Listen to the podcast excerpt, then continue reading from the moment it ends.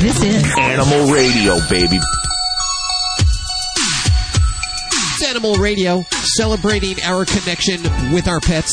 1 405 8405. The whole gang working their way into the studio. Susan Sims, animal communicator Joy Turner, Vinny Penn, dog behaviorist Vlade. Did you hear him on NPR last week?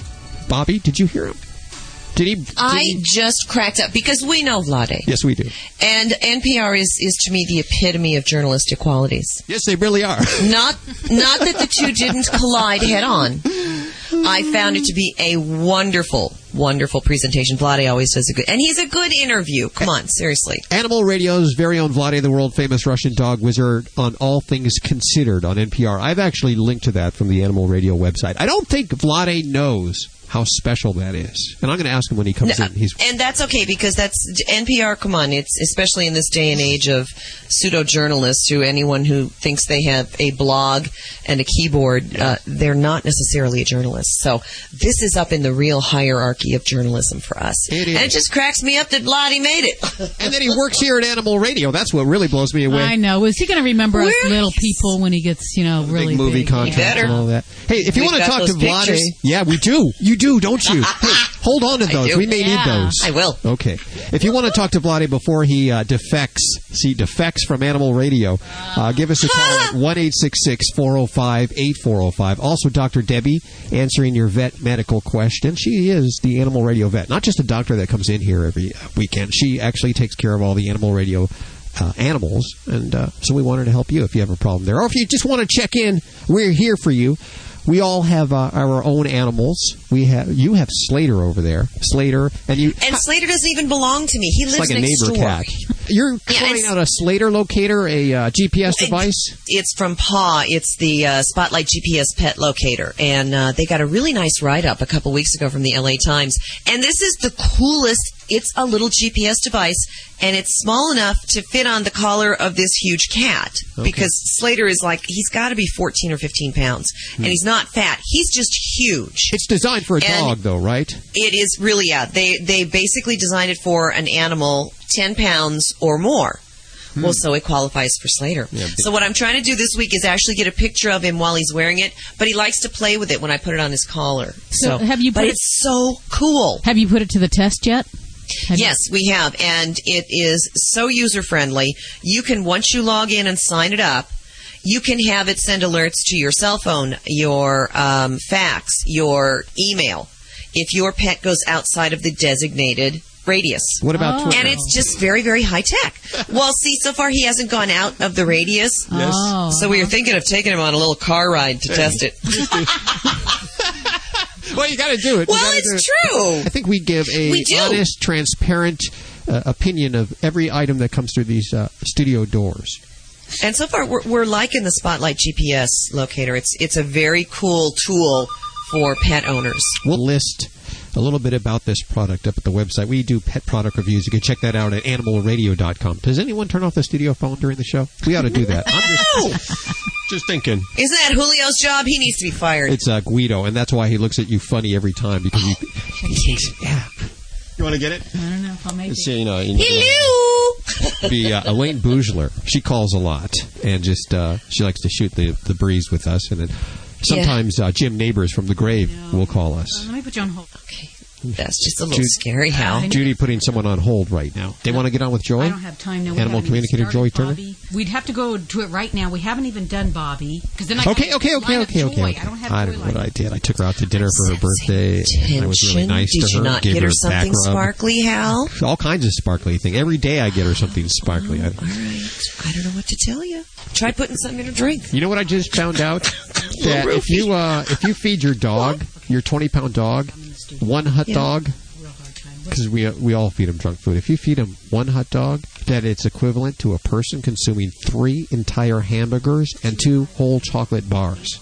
Sammy the cat is a junk food kitty, I have to admit. I know it's not good for him, and I look at them, I say, I can't give it to you because Hal will yell at me. One potato And the chip for other your d- for your cat is equivalent to what, Judy? It's the caloric equivalent of one half of a hamburger or one half of a chocolate bar. for Just one chip? Just one little potato chip. They get a little teen tight taste, that's it, and I know it's bad, I'll stop. Stop it. This is Animal Radio. This is Animal Radio.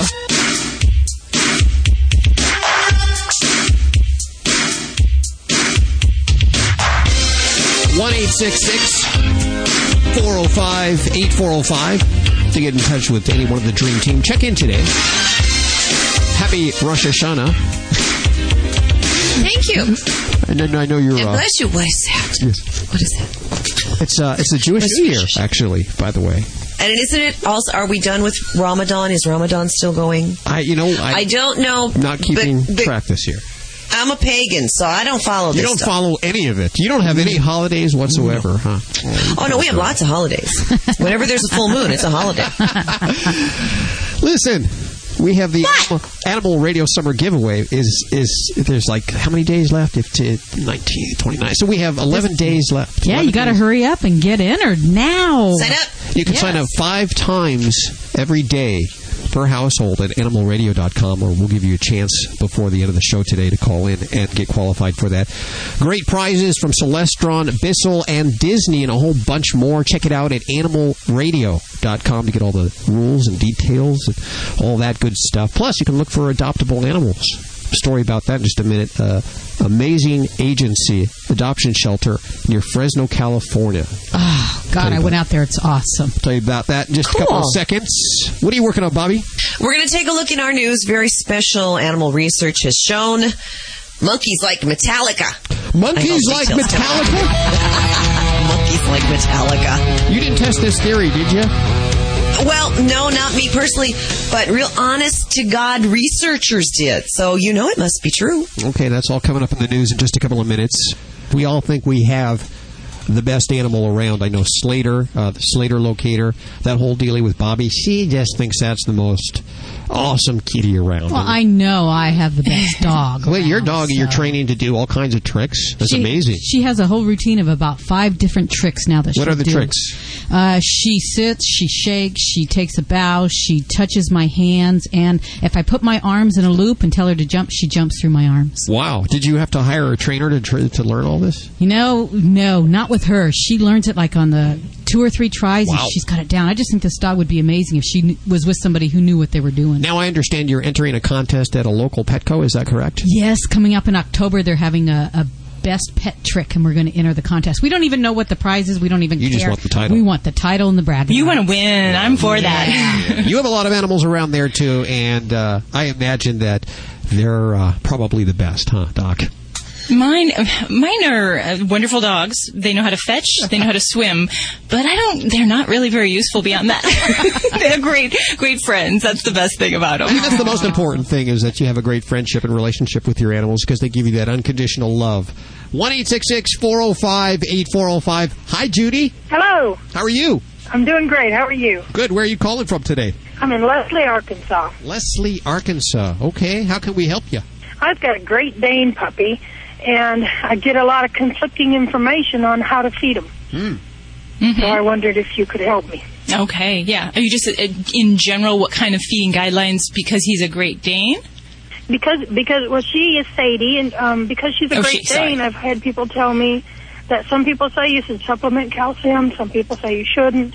Some people say you want to be very careful how much protein you give them because you don't want them to overgrow themselves Yes. and, and give them bone problems like hip dysplasia. Yeah, some some basic general guidelines I can give. Uh, actually, any large breed dog owner, especially when they're puppies, we do recommend um, large breed diets.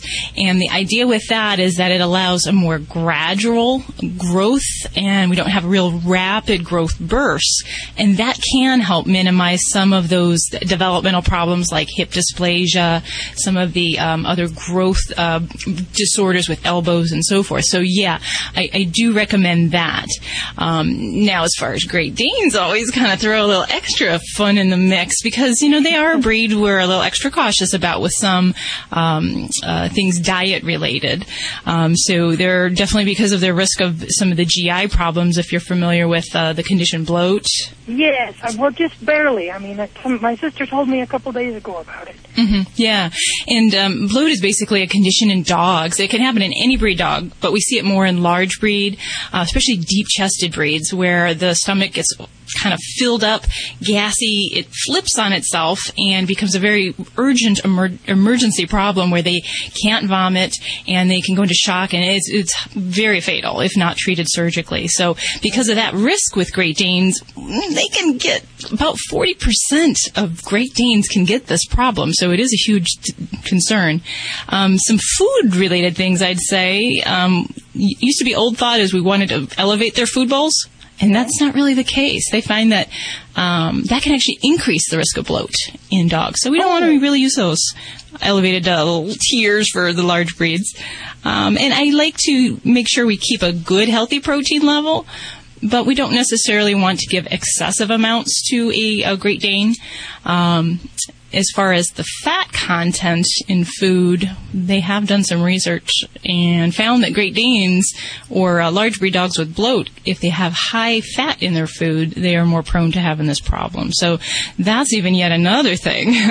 but I would definitely make sure with uh, Great Danes or any large breed, we do uh, frequent meals. So we don't want to have one big meal in the day.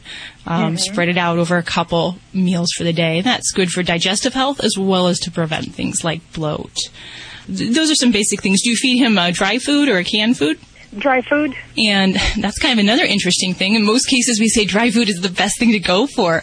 Um, but with dogs, uh, large breeds with the bloat potential, um, we actually do recommend to add canned food into the mix of things because an all kibble diet actually increases the risk of bloat in uh, these large breed dogs. So that might be another thing for you to kind of consider and um, it's sometimes hard to feed like all canned food to a dog that's 150 pounds, so not too many people do that realistically. but um, it would be a, a good reason to um, incorporate that into her diet. Okay. Um, what about the surgery that they do for bloat? Yes, the uh, prophylactic gastropexy. And it's basically a preventative surgery where we go in and we uh, surgically tack or kind of tether the stomach um, to the body wall. That is recommended, and uh, ideally we try to do that at the time of spaying or neutering, or at some other time, you know, even preventatively it can be done. Um, but they have found that that has been um, at, in at-risk breeds, it's been very valuable. Um, so uh, breeds like um, the Great Dane, Weimaraners, uh, Standard Poodles, and Rottweilers particularly will be good candidates to do this preventative surgery. So yeah, I would be a fan of that for her. And what is a good age to have them spayed or neutered? I can't remember which is which. Most times we'll, we'll do that at about six months of age, um, depending on your veterinarian. And as far as some of them want them a little bit older because they feel that uh, everything in the abdomen is uh, for the stomach surgery is um, a little bit more mature. But generally, six months should be good. All right. Well, thank you very much. I appreciate that. Isn't uh, part of the bloat thing when they eat too fast? Don't you want to try to eat, have them eat slower? hmm absolutely. That is a, definitely one of the other risk factors. Eating fast. It used to be thought that you know if they eat and they go run and exercise, that increased their risk. But some of the studies actually show that you know it's not so much the activity after, but dogs that eat fast, uh, older dogs, uh, bloat is more common. Deep-chested, actually, believe it or not, nervous dogs. So if your dog has kind of an anxiety, nervous potential, those pets have a little bit higher risk of developing bloat than the calm, laid back, couch potato type dog. Interesting stuff, huh? Yeah. 1 405 8405 to talk to Dr. Debbie or Vladi, the world famous Russian dog wizard, Vinnie Penn, animal communicator Joy Turner, Susan Sims or Bobby, Britt, Dr. Jim Humphries. The whole gang is here this Wow. morning. It seems like we've, uh, I guess it's the free donuts. Is it the free donuts? That helps. you can also ask us a question during the week. Head on over to the website at animalradio.com. This portion of Animal Radio is brought to you by Safeguard Canine Dewormer. Did you know that your dog could have intestinal worms even if he's on a heartworm prevention program? For more complete protection, deworm your dog twice a year with broad spectrum Safeguard Canine Dewormer. To find out more, visit www.safeguardfordogs.com. Okay, time to check out that website I heard about. www.safeguardfordogs.com. There it is. Hi, I'm Dawn. The virtual host is a nice touch. Roxy. It looks like these links and videos cover everything a dog owner might want to know about intestinal worm infections and how to prevent them. Here's a savings coupon for Safeguard Canine Dewormers and even an online reminder service. Better bookmark this one www.safeguardfordogs.com. Hi, I'm Ken Schrader. In race car driving, seconds can win a race. But to win the race against pet overpopulation, you need to understand the importance of spaying or neutering your pets. Every few seconds, hundreds of dogs and cats are put down in our country. Help fix the problem. I urge you to spay or neuter your pets. To find out how, visit pets911.com or call 1 888 PETS 911 today. For more information, go to pets911.com. Proud to be a partner of Animal Radio. When I went looking for a quality allergen-free dog food for Roscoe, a friend told me about canine caviar. Being a born skeptic, I examined every ingredient and most importantly, made sure it drove our dog's taste buds crazy. Here's the lowdown. Canine caviar is holistic, allergen free, with raw dehydrated meats, herbs, fish oil, and flaxseed for health and joint support. Good food for Roscoe from a company I can trust. Ask your pet store for canine caviar. Learn more at caninecaviar.com. Animal Radio is brought to you by. One Shot Plus Multi-Purpose Cleaner attacks everyday stains, pet stains, crayon marks, mildew. One shot and it's gone. Call 1-800-874-7070 or go to oneshotplus.com to get yours now. This is Animal Radio.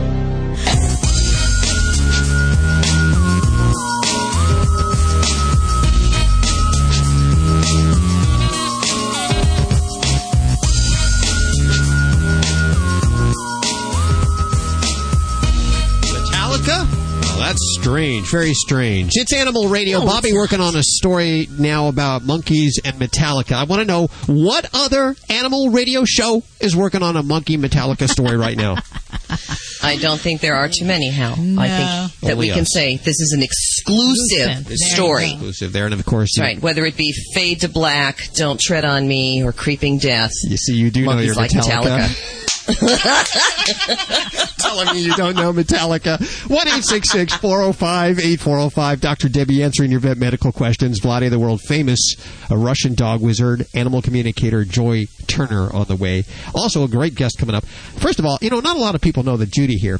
She's uh she's overcome a lot of adversity in her life. She was Hey. born. she- I'm Mostly gonna- you? Oh, I'm sorry. just- well, I'm, can I? I'm just going to tell listeners she was born without a head, and uh, going through life without a head is kind of tough. But she has. False at first. It is. It's. Uh, Yeah. You had food problems, eating problems, Yeah. the, the problems you would think you would have. Yeah. She has problems. done a great job producing animal radio. She's overcome this adversity and uh, really used it to her benefit to make the number one uh, animal talk show in Well, thank America. And there's there's a guest that's coming on in a few minutes. She has a black cat who is blind. And this cat's been blind its whole life. It's overcome a lot of adversity, and she has too. She's been told no her whole life, Mm-hmm. and uh, but she she didn't stop when she was told no. Nope. She'll be joining us in just a few minutes. We'll also get you qualified for the summer giveaway. Prizes from Celestron, Bissell, Disney, Litter Robot, World's Best Cat Litter, and Haagen-Dazs. All the details over at the website, animalradio.com. Ice cream. We do have ice cream left, don't we, Bobby? You didn't eat all the ice cream Not we were going to give away. Ah, we'll have to get more, you know, that's coming out of my paycheck. As, as you Is Michael Vick still in the news there? Oh, you mean the convicted dog killer? Yes. Yeah, my suggestion, my personal opinion, and, and I came up with this because I don't think that the reaction has has quite been proper enough to welcome him back Uh-huh. into the real world after his his sentencing and his time has been served. My personal opinion is if you happen to see Michael Vick on the street somewhere, just go to him and start barking at him. what, what can he do, right? Seriously, nothing. Absolutely nothing. Just bark at him. Why don't you Twitter that Sure. to everyone? How's the Twitter going? You twittering? Twitter's awesome. Twitter loves us, and we love Twitter. We've got lots of followers. In just a couple weeks we've been there, we're already over a hundred. Oh, good. Which is a good number, Hal. And you're helping And out with don't the have- fires that uh, were in Los Angeles? We did. We retweeted a lot of information about how people could go to the Pasadena Humane Society, which is pasadenahumane.org. They needed volunteers. They needed um, a lot of people to help with the animals. They housed over 300 animals during that evacuation. Oh, wow. And they were very successful at it because they've got experience at it. So Twitter was a great tool to use. A lot of people were using it during the fires and the evacuations, and the animal rescue groups have jumped on it, and they're being very, very intelligent about helping people out by using social media. If you want to follow us on Twitter, head on over to twitter.com slash animal radio. And of course, we'll link to that from the very front of the Animal Radio website. Look for the uh, Twitter logo. Bobby is the head Twitterer here. That's a I'm the head twit. twit. And we mean that in the nicest of ways, Bobby. Oh, sure you do. Oh boy. Sometimes people are crazy. Dogs are okay, that's for sure. Okay, if you don't mind, I'm just going to go ahead and set the scene here. Ladybug, the studio stunt dog, sleeping in front of the prize closet, which contains a Celestron spotting scope binoculars, a Bissell deep cleaning pet vacs, Disney goodies, including passes to Disney's Animal Kingdom, a litter robot, Haagen Dazs ice cream. Did you mm, ladies? I'm on that, man. Did anybody leave any Haagen Dazs left for the listeners? I think so. I think there's, Gonna yeah. save some for the package here, okay? Also, Can I have my spoon back, please? World's best cat litter, premium cat litter, a year's supply. All of this part of the Animal Radio Super Summer giveaway. Head on over to animalradio.com to get signed up for it right now. We'll get you qualified before the end of the show. I'm sorry, I didn't to do that. I always That. do that. You always throw your Kleenex. Kleenex. Use Kleenex. Use have to- Kleenex. Thank you for cleaning that up. Yes. Hi, Shelton. How are you? Oh, I'm good. How are you? Very good. How can we help you today? Well, I've got a, a dilemma. I've got a uh, Brittany Spaniel that uh, he has. He last year about this time he got tetanus. Hmm. Okay. I, I didn't catch it. Uh, I was out of town, and my wife took him to an emergency vet. It was like his head was like he had run into the fence or something, and, and had a crick in his neck. And Okay. the emergency vet just treated him generally. And then by the time I got uh, home a week later, I saw the sardonic smile and, you know, he was having, uh, tremors and what have you. And we got him back to the vet and, and got him on a, you know, a good antibiotic. Okay. Uh, you know, it, it seems to be recurring every now and then. Although we've had him on antibiotics for, you know, two and three months at a stretch at times. The next one. Okay. Got That's a little strange. So, uh, yeah, it, it is, and and you know, I've read all I can read about it, and I understand that, uh, you know, that uh, the toxins bind to the nerve endings or something. So, so he, uh, so what happens is, you know, he still has the tremors occasionally, and it and it gets worse occasionally. Hmm. Okay. Yeah, that is kind of unusual. And having a, a relapse on the. Um, I mean, can you can you uh, have a relapse on tetanus? Not typically, no. And and just to back up for a minute, with tetanus, um, we kind of know that in the human world as lockjaw. Um, and what it, it's basically the disease is caused by a, a bacteria uh, called Clostridium, and we see that where there's a puncture wound. This little organism lives in the soil, so if there's some kind of wound that gives it an entry into the animal's body, um, then we can get this problem. It's not terribly common. We never see it in cats, rarely in dogs. So you're in an unfortunate situation here with your little baby because um, it really isn't all that commonly seen. Now, when I got to ask you, when this first happened originally, was there a wound? Was there some kind of puncture that we could identify within about a week or two before this? Right. So, is There there, anything we can do with the? I'm sorry. Say that again. The tetanus. It, I was I was wondering if when he had the the original bout of tetanus, if there was an actual wound that we knew about at that time. we, we no, we couldn't find anything. Okay. Because it really is very unusual. Most dogs with tetanus, once we get them on a good antibiotic, a good penicillin or metronidazole, they have that initial treatment and it may last about seven days. Um, some lingering effects maybe for a month, but after that we should be done and over with. There shouldn't be a sustained problem. Now, in up to almost 25% of the cases of tetanus in dogs can actually be from something like a foxtail wound. And if you are seeing an on again, off again problem, then that might be something I would direct you to make sure we're really looking very hard um, because those kind of wounds are very small. Um, sometimes they can be a chronic wound between the toes. Um, in certain areas. But there really shouldn't be a, an easy explanation that I could tell you why tetanus would reoccur unless we have um, still have a, a, festering wound of some sort. Um, and then otherwise, you know, I guess the long-term effects. Um, is there possible damage to the neurologic system? Um, I cannot say that I've ever read or heard of any long-term effects. Um, as far as now, is he having seizures or anything like that? Not not necessarily seizures, but his his right uh, left side is affected, uh, especially his left uh, hind leg. I mean, he he it's almost like a scratching motion. Hmm. Okay. And, uh, in fact, he's he's always, even as a puppy, scratched his left side. But you'll see his legs start. We we, we started to call him Thumper because it'll it'll just, you know, he could be laying there and it'll start thumping. You know, if he gets excited, it happens. Uh, we did have him on the uh, Metro. I, I forget how you say the word. Metronidazole. Uh, that yes, we had him on that antibiotic, and you know, and then I read something that it causes can cause tumor and tumor uh, cancerous tumors in animals. So we, after about a month, we took him off of that, and now he's he's you know it's on and off on Cipro and what have you, trying to. Uh, uh, we're just uh, afraid he, you know, he'll get full blown tetanus again because it, yeah. it get very strange. It's it's affected him uh, neurologically, you know, from even a personality standpoint. Mm-hmm. But the foxtail, yeah, I, I don't know that, you know, I, I guess we have it, but, you know, he's always in our backyard. We rarely take him out in the field anymore. Mm-hmm. Sure, and you know, occasionally it's more when the, when we're battling a dog that that has the the tetanus actually active. Sometimes we will use like muscle relaxants, um, such as methocarbamol. So something like that I can see.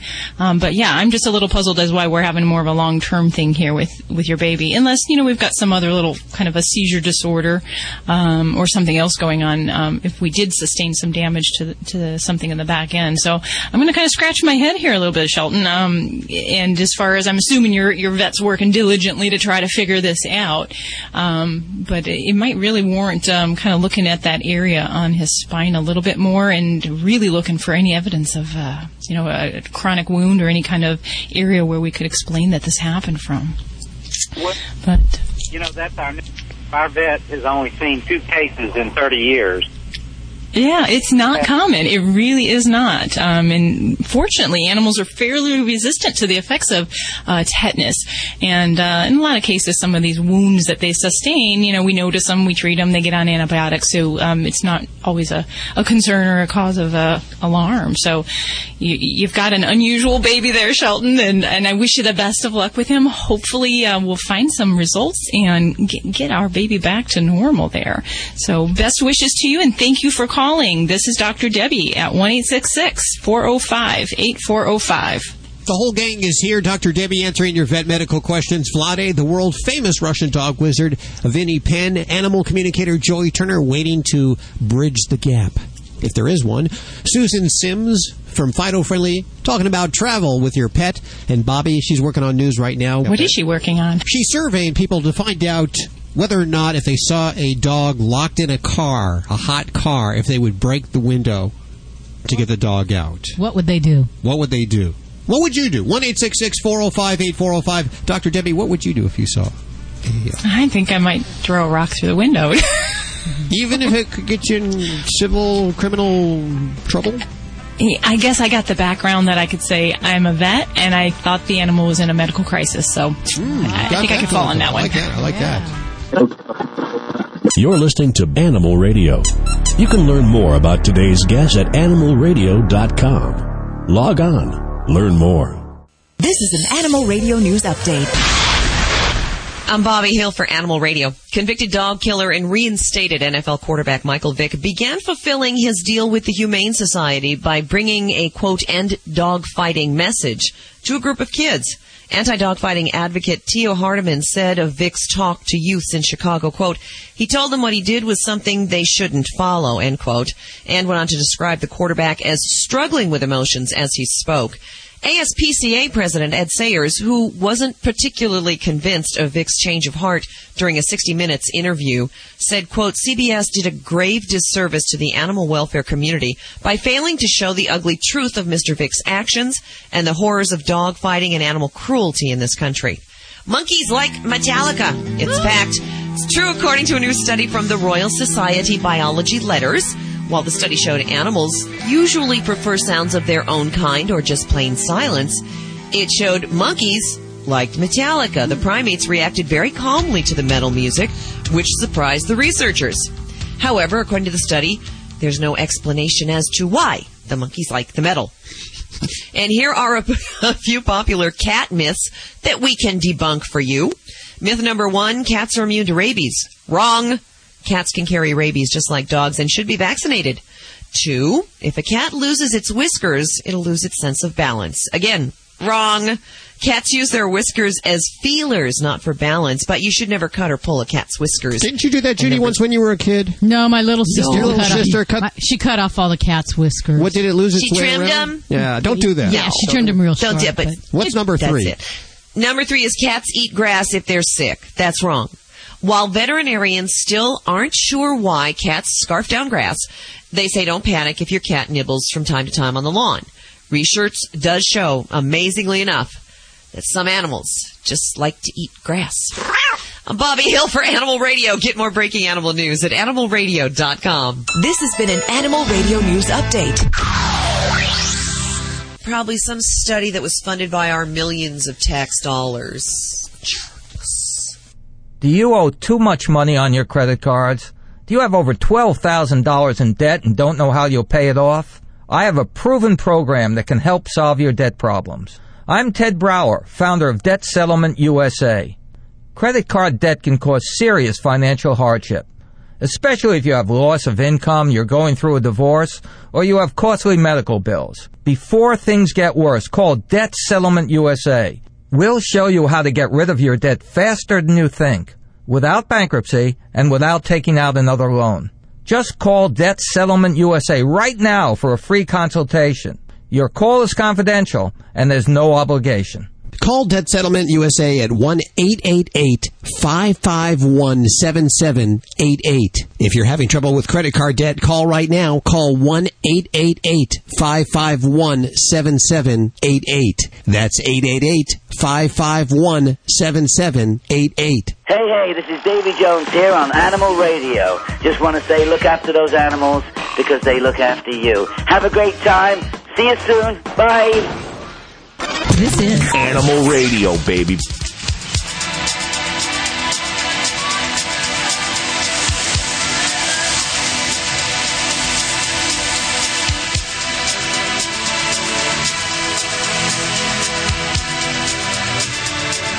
All I can say is it's a good thing this is radio. Certainly, Dr. Debbie don't- doesn't look like a doctor today in that shirt. Bedazzled. I'm sorry, you don't. No. I wouldn't even wouldn't even want to explain to what she just said to me. She knows sign language. I didn't know that. One eight six six four zero five eight four zero five. You yourself, you dress like this normally, Bobby. So I'm. It doesn't. That's why I'm in frighten me, radio. uh, we're a Motley Crew. Good thing we're on this side of There the you go. But if you want to talk to the doc or the uh, Vlade, and Vlade, I got to say, he used to wear this stitched shirt that says Vlade on Got it. his name, everything on it. Not this week. He's uh, got kind of That's a in silk shirt case on. he got lost. Ever since he was on NPR a couple weeks back, he's. Uh, I know he's gotten all respectable now. yeah, what is that about? Kind of. Uh, I don't know. He better knock it off. we get a lot of dog calls here, and people say you you said you tend to be dog centric, and really we take whatever calls we can get. We talk about iguanas, we talk about turkeys, we talk about uh, Skunks, raccoons, Horses, bunnies. and of course, Animal Radio was founded by a cat, and we, so we love the felines. It's great after seeing Marley and Me and A Little Big Life. All these books come out that are entangling stories about the dogs. That a cat novel is out now, and I when I say novel, it's a it's not a fiction. It's a it's a true story called Homer's Odyssey, and it's about a black cat that's blind. We have the uh, author on the phone. Gwen Cooper. Hi, Gwen. I'm sorry. I, Hello. how are you doing today? Good. How are you? Very good. I love Homer's Odyssey. Great. Oh, thank you so much. Tell us about your cat. Uh, my cat Homer, uh, who is still alive, so I will just get that right out there that this is not. There you go. Get the the news first. that ends with the death of the beloved pet. Okay, good. Good to know. It's actually hanging with me right now as I talk to you. Uh, Homer is 13 years old and he is blind. He's always been blind. From Uh, birth. He was uh, he had a very bad. He was a stray kitten who was found at two weeks of age with a very bad eye infection, and it was progressed enough that even at that point there was nothing that could be done to save his vision. And um, he has never seen it all. he has never seen it all. I would say he does not know he's blind, and we do not tell him. Good. So, uh, Well, how does he You just have to be that's that way. secret in show business. Um, Yeah. and uh, yeah, so he's never been able to see, and so re- you know, it's. I always say he really has no idea that there is such a thing as as vision. And in his world, I'm just omniscient because I always know what he's up to. Does he have And trouble getting around? No, he uh, he gets around completely fine. You would never know that he was blind to see him running around. Are his other senses enhanced? Absolutely. My uh, my husband always compares him to Daredevil, the the Marvel comic superhero who's blind but has these superpower other senses. Yes, yes. That is Homer. Homer can tell the difference between a can of tuna and a can of tomato soup while they're still in the can. Ah. While the can is sealed, and his That's hear- amazing. hearing and, and balance are are just really unbelievable. And he does not bump into things. He does not bump into things. Now, how did you end Part up of that reason, Yes, because Oops, what you were just if I can throw that in there, Gwen, is cats are actually very in tuned with the magnetic fields of the earth, Um, well, and you know, that's that- part of the way they. I was going to say that is actually something I did not know, but his whiskers are, are certainly extraordinary. It's one of the cat myths. Yes, okay. Am I wrong in thinking that that his whiskers help him out a lot? No, they do. you are absolutely correct, Gwen. Yeah, no, they uh, they he. It definitely gives him a sense of where solid objects are around him that he's not necessarily touching. Um, Right. Keep, think of them as curb feelers. right, exactly. How did you end up with Homer? Uh, Homer was uh, was found on the streets of Miami as as a two week old kitten, as I said, and he was brought to my veterinarian by a couple who was planning to adopt him, but when they found out he was going to be blind, felt that he should be put to sleep. They thought that you know what kind of a life would he live. They, in fairness, they they thought it was the more humane thing. Um, and my vet felt that there was no reason why, especially a kitten who had never been able to see. Um, that there was no reason why he couldn't live a, a happy and healthy and full life. So she treated his condition and set about trying to find a home for him. And uh, she she called everybody on her list. She took out ads. She hit up you know friends from veterinary school, and nobody wanted to take this cat home. And she couldn't take him home because she had a toddler who's allergic to cats.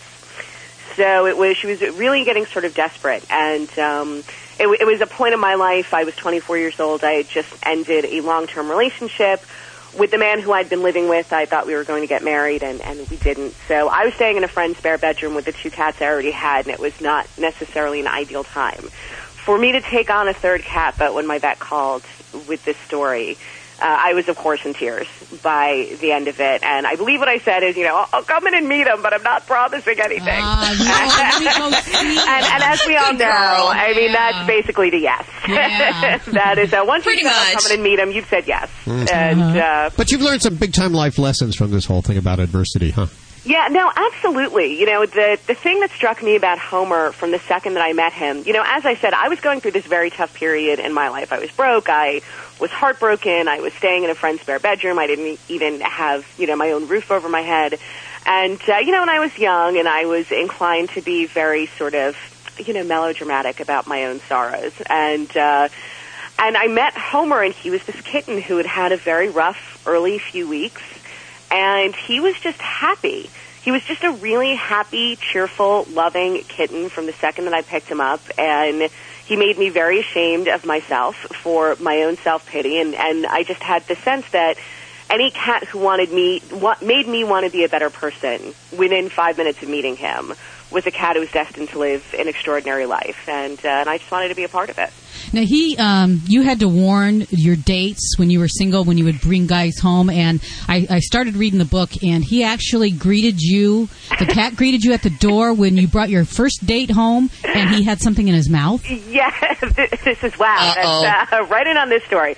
See, just to set this up for you, have to imagine. So the cat, in addition to being blind, his, his eyes had to be surgically removed when he was Hmm. three weeks old. Aww, and and the lids were sutured shut, so it you know it, it doesn't he doesn't have it, it doesn't. There are plenty of pictures of him in the book. It, it is not gruesome looking at all.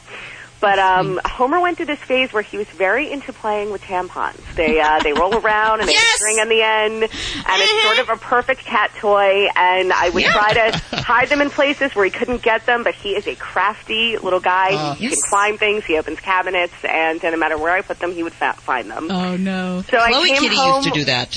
right. So I came home with a date, and you just have to get the mental image of this eyeless black cat running around with a tampon in his mouth. And, and this guy must have been convinced that he'd wandered into Hannibal Lecter's house. you know? I mean, I would say, had I turned to him and said, it, it puts the lotion in the basket, you know, he probably would have uh, not been surprised. and Did you uh, see him again? uh, no, actually, I did not. Oh. I mean, which was fine. It- there's, You know, probably for the best. But uh, certainly a, a startling visual image to walk into someone's house. All of this chronicled in Homer's Odyssey, A Fearless Feline Tale, or How I Learned About Love, Life with a Blind Wonder Cat, a memoir by Gwen Cooper. Homer's Odyssey, not the one that you probably read in uh, high school. Or that No, not the Odyssey by Homer. Yes, it's it's- Homer's Odyssey. Much different about a uh, very special blind cat who's still alive and a great book. I'm going to give away 10 copies right now to 10 lucky listeners at 1 866 405 8405. If you don't get through, check out the Bantam Dell label Homer's Odyssey. Uh, the author, Gwen, thank you so much for joining us today. Thank you so much for having me. More Animal Radio on the way. When I went looking for a quality allergen-free dog food for Roscoe, a friend told me about canine caviar. Being a born skeptic, I examined every ingredient and most importantly, made sure it drove our dog's taste buds crazy. Here's the lowdown. Canine caviar is holistic, allergen free, with raw dehydrated meats, herbs, fish oil, and flaxseed for health and joint support. Good food for Roscoe from a company I can trust. Ask your pet store for canine caviar. Learn more at caninecaviar.com. Every once in a while, there comes along a special group of animal lovers that stands strongly in defense of the voiceless. Animal People is that newspaper for people who really care about the animals. Animal People's published 10 times yearly. The publisher is a nonprofit corporation dedicated to exposing the existence of cruelty to animals and to informing and educating you so that animal lovers worldwide can eliminate such cruelty. Your subscription is $24 a year and is 100% tax deductible. Get Animal People's fair and accurate investigative reporting from the industry watchdog.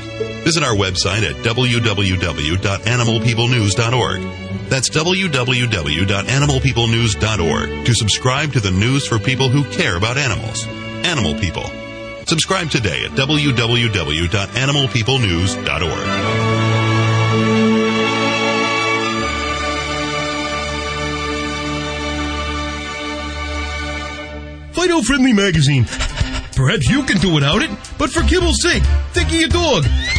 At last, a voice for us traveling canines. Until now, few have taken mobile pooches seriously. After all, who appreciates warm shelter and a comfy bed more than a dog? Fido Friendly, the travel magazine for you and your dog. A quarterly guide to Fido friendly accommodations in the United States and Canada. Because if Fido ain't happy, ain't nobody happy. Subscribe at FidoFriendly.com. Your dog will thank you. Hi, it's Lisa Laporta from HGTV's Design to Sell for Animal Radio. Please spay and neuter your pet.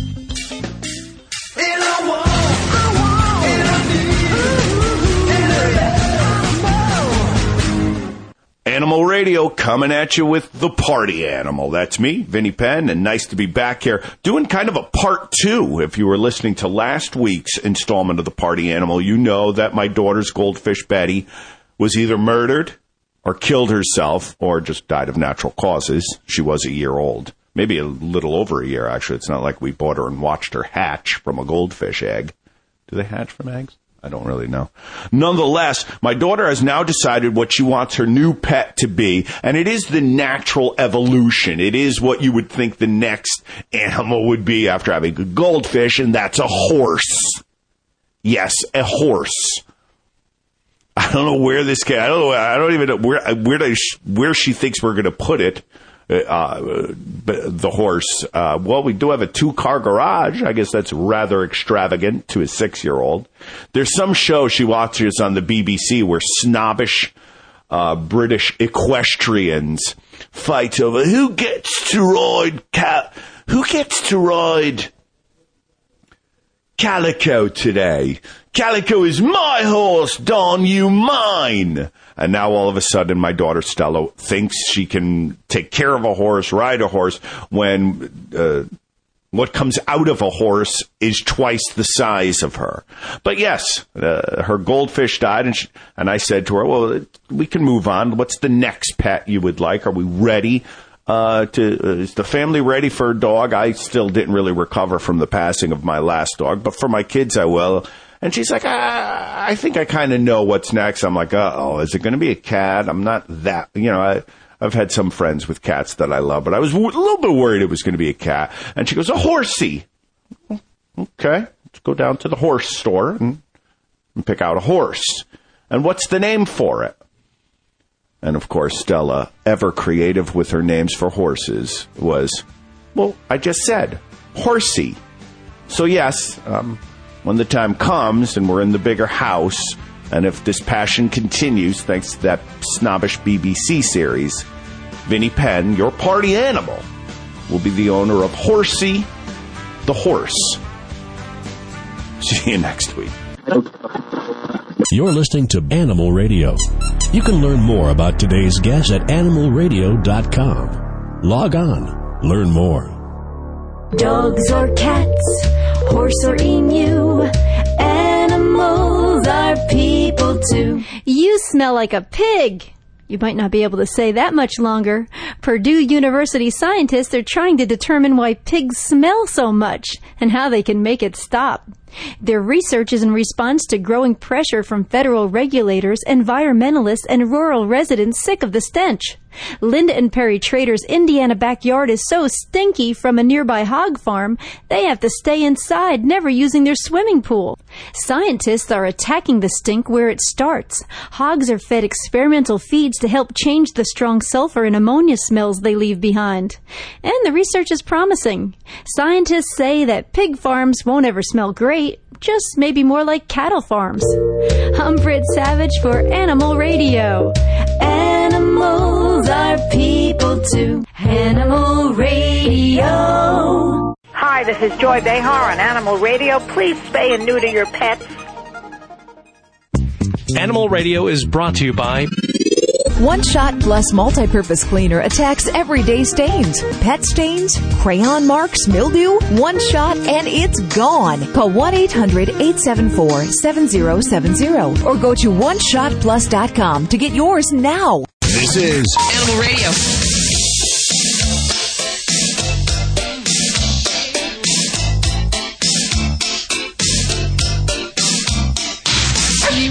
Minus 12 days. T mi- get a control of the Mika there. What's going? Is that Mika? What's going on? She she all Yeah. upset. 12 more days.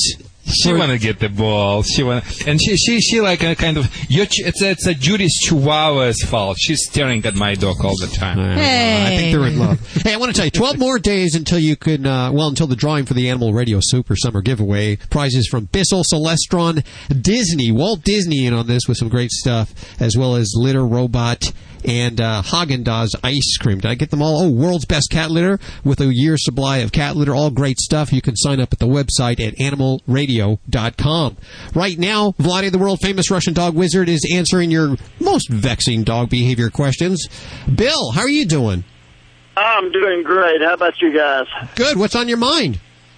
Well, I called last week and mentioned that I have a Catahoula leopard hound. Oh yeah. And sh- and she uh, is jumping the fence. Well, we got a we last week. My wife bought a uh, no jump harness for her, and she put that, that that harness on her. What it does, it attaches to her back leg so she can't stand up and climb the fence. Well, my wife said that she had that thing chewed off of her in five minutes and was out in the front yard. Okay, Bill, you're with the world Well, I famous understand, but this week she hasn't jumped the fence even once. And we had had her for three years before she finally climbed the fence and got out. You mean And we actually she was got her- jumping the was fence about a couple of weeks ago, she but was she- about a- she, no, I'm sorry. She was yeah, she was about a year old when we got her, and my wife rescued her from the street. We found her running on the street, and we couldn't find the owner at all. We we put ads in the paper and called places and talked to all the vets around, and we couldn't find anybody that owned her, so we just kept her. So, Bill, what did you do with her? Well, we, we we tried to catch her. At first, she wouldn't let us catch her. The only way we could catch her is if we pulled up on her in the car and opened the door. But now she was she she got to where she would let us walk up to her and just put the put a leash on her. We scold her for jumping, but uh, and we tried putting some stuff in front of the fence to where she won't climb it. You know, can't get to it. But she figured a way to push that stuff out of the way. But like I said, during this past week, she hasn't jumped it at all, or hadn't climbed it at all. You know, uh, Bill, and for everyone who is hearing me right now, so what the Bill is uh, referring to, he has a dog who likes to jump over the fence. And for everyone, thank you. Thank you, Bill, for, for letting us know you kind of resolved your qu- uh, question already, and it just happened miraculously, I guess, in your situation. But I'm pretty sure a lot of people who are listening to us right now, they still having jumping situations and problems with their dogs, so they would be interested probably to hear what can we do in order to help them out. So dogs jump for the fence because of many, many reasons, people, and one of the reason is uh, they don't have a good bonding with the owner. They have a separation anxiety. They like to. It's a opposite uh, opposite uh, problem. They would like to, um, you know, be close to the owner who may be babying them too much. Sometimes happening with the rescue dogs because rescue dogs uh, had a bad life, and the new owner tried to overcompensate for that bad life and create separation anxiety. You know, it can be a confined phobia. It can be a lot of things. Whatever situation we have, we need to number one make sure the dog is comfortable in the backyard. Um, and the second, make sure the dog is tired in the backyard. I like to do obedience training in the backyard, putting collar and leash, and do simple things two times per day. Let's go, sit, stay, calm down, make sure the dog is tired. I want to make sure the backyard has a shadow area where the dog can, you know, can have some shadow area and uh, be like, um, have a cool area so he could relax and, uh, you know, enjoy its life. Um, and also I'd like to supply your dog, uh, jumping dog with some interactive toys, uh, such as, uh, especially in this summertime, a lot of toys right now provide us a, a opportunity, possibility to fill them with water and freeze them, and the dog can just enjoy that life and run around in the backyard and play with uh, stuff. I also like the uh, products by company, for instance, um, Premier Pet. They're it's interactive toys. You can put a lot of cookies and kibbles inside uh, the toys, and the and the dogs rotate those toys and kibbles falling down, and the dog just enjoying its life and get gets busy. So this is all together as far as feeding the dog's uh, physical and mental needs in your backyard will really address the cause of this problem.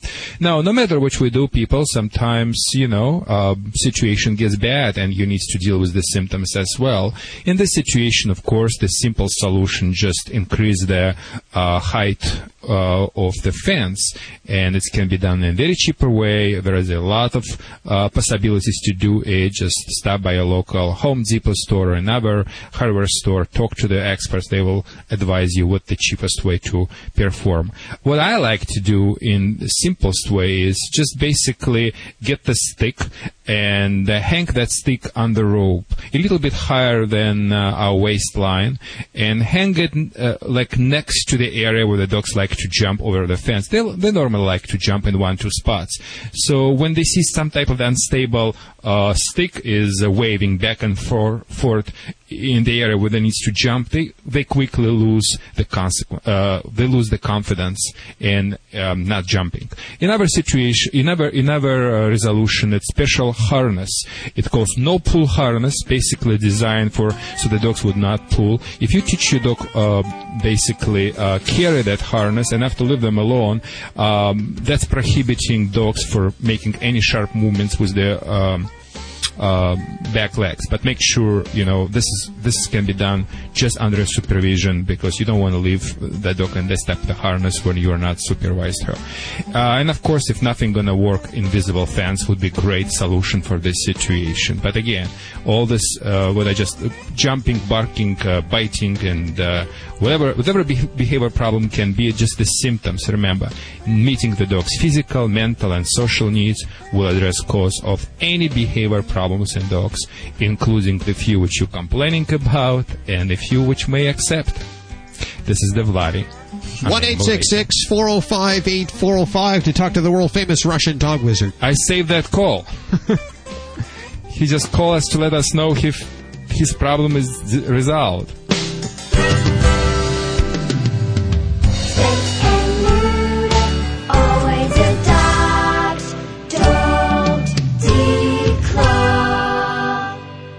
This is Animal Radio Network. This is Animal Radio, baby.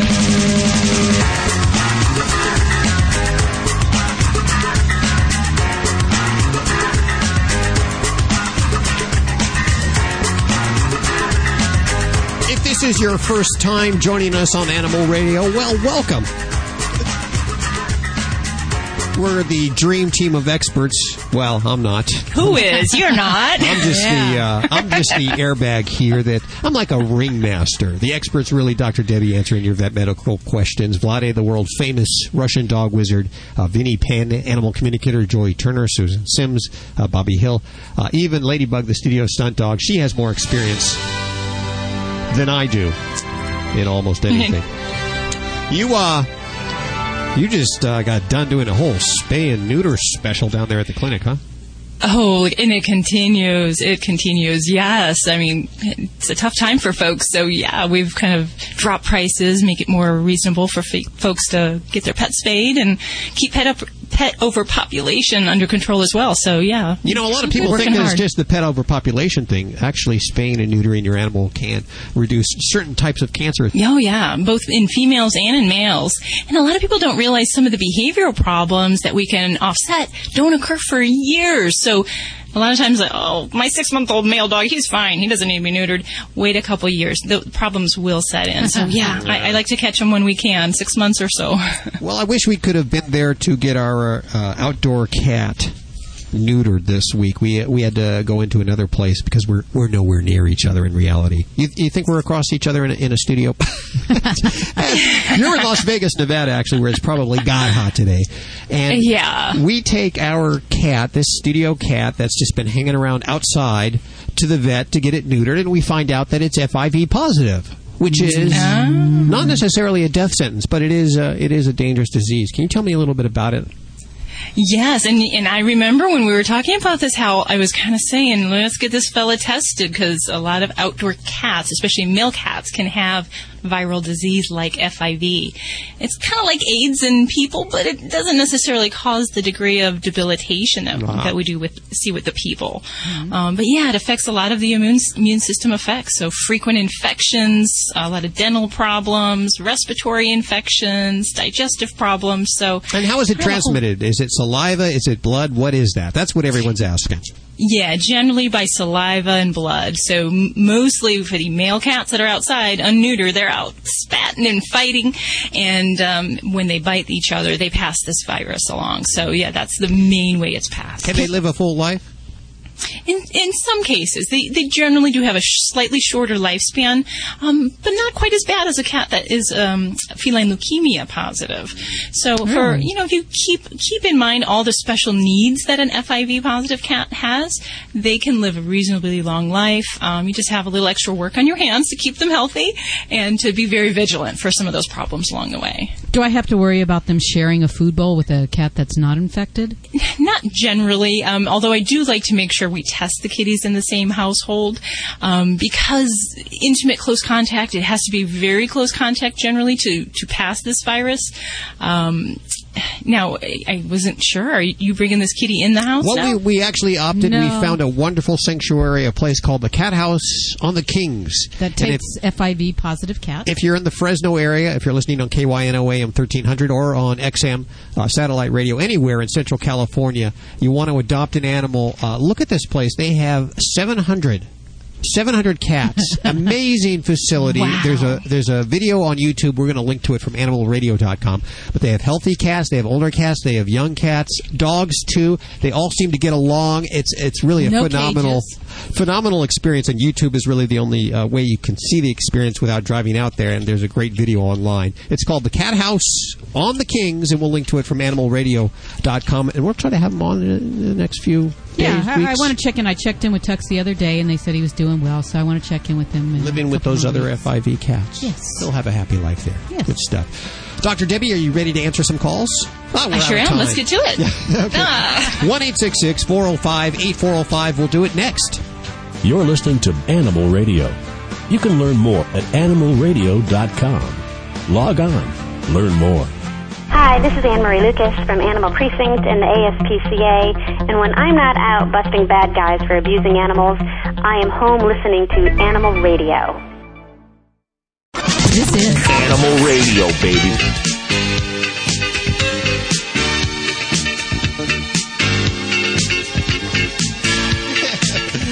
One eight six six four zero five eight four zero five. Just explain to a listener that our cat is named Uh Oh. We named the cat Uh Oh because why did we name the cat Oh? I guess the mom sounded like she was saying Uh Oh or something like Yeah. that. You want to get that phone there? Go ahead. One eight six six four zero five eight four zero five. Do you have a an animal with a strange or funny name? How did they get that name? We'd love to hear it. Uh, we were uh, surfing the web. We're playing this million dollar contest where you send your pictures in and they judge the world's cutest dog. We put Ladybug. Put Ladybug. Oh, we got to do that? Of course you did. We put Ladybug in there, and there's a million Ladybugs. That's a pretty common name. Uh oh, not so common. What are your weird or strange names? 1 405 8405. Hi, who's this? Hello. Hi, who is this? Hey. Oh, my name's Deborah. Hey, how are you doing, Deborah? Oh, stuck in my truck. Stuck in your truck. Do we need to send help for you, Deborah? I'm not quite that. My bottom's not quite that big, but no, I just ride to Salt Lake City this weekend. But Oh, you got a no, long haul. Yeah, Okay. I have. I have two dogs. Yes. I have Jakey Poo Poo, the demonic blue heeler. you can imagine where the poo poo came from. Sure, I- and I- then I have uh, a Catahoula leopard dog, and his uh, registered name is Mississippi Mojo. Mississippi Mojo and Jakey that. Poo Poo. Or did they travel with you?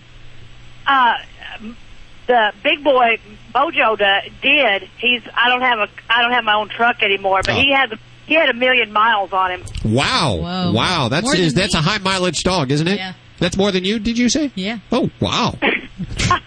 But Jakey barks at oncoming traffic, which is problematic in a truck. Yeah. Yeah. We hear Okay. about that a lot. That would get annoying after a while. Well, the herding breeds, you know, but Uh-huh. basically all they want to herd now is bacon. Ah, I can understand that. As I get older, that's all I want to herd either. well, thank you for your names today. Can we send them a toy? A small toy? Sure. Okay, hold on for one second. Here, I think one of your bedazzled uh, sequins fell off your stethoscope there. I don't want the dog to eat it. Pardon me. 1 405 8405. Dr. Debbie answering your vet medical questions. Vladi, the world famous, world famous, and N- NPR famous Russian dog wizard. Still trying to figure out uh, how he got on NPR, all things considered. Seems like a. They're like a journalism monument. Oh, it's like when you're on there, you know Yeah. you've made it. And uh, he's big time now. really I tell is. you, he's very famous. He really is. And if you want to talk to him before he defects from Animal Radio, 1 405 8405. Also, animal communicator Joy Turner. Bobbie working on more story. She has some story about monkeys and Metallica, and she won't tell me the whole. The whole, all the details on it. So I'm really, I'm going to listen. Yeah, I'm going to actually stick and around. Metallica mix? Very strange. Apparently, they do. Let's hit the phones. We have Anne on the phones. Hi, Anne. Hi. How are you? I'm fine, thank you. Where are you today? I'm in Clovis, California. Oh, near Fresno. Lovely Fresno. Right. Yes. What can we do for you? I have a question, and it's uh, possibly if dogs could be allergic to black mission figs. And I'll be real brief. I have a little miniature rat terrier, weighs about 10 pounds, two and a half years old. Very, very active. Last Monday we noticed, or two weeks ago Monday, we noticed she was dragging her back leg a little bit. By mm-hmm. Tuesday she couldn't stand up. We had to put a sling under her back legs. She was just Oh, wow. dragging them. Took her to the vet. They did that test where they pinched her legs all the way up to the middle of the back. There was no flinching. She was like completely paralyzed for two days. I thought I was going to have to put her down. The doctor tried a dose of DMSO along with had been given her prednisone. Okay. This was on a Thursday. By Friday, she was able to stand on her legs a little bit. By Saturday, she was walking a little wobbly. By Sunday, she was running and chasing the dog along the fence. Mm-hmm. Now, could is there a possibility? Because a year ago we almost lost her, and it was it's exactly a year ago, and they never could find out what was wrong with her then. But she just didn't eat. She was listless and dehydrated and everything. Hmm. Okay. And you, you're concerned about the figs being a possible cause of that. Possibly, or else could she have had? The vet said he took X-rays. There was nothing that jumped out at him, but possibly a ruptured disc or um, a dislocated disc. But could she recover that quickly? Well, possibly, yeah. Really? And when we talk about uh, disc problems in dogs, um, you know, it's a spongy little cushion between the bones right below the spinal cord. So if one of those um, very suddenly impacts the spinal cord, um, causes a lot of pain, can lead to sudden paralysis.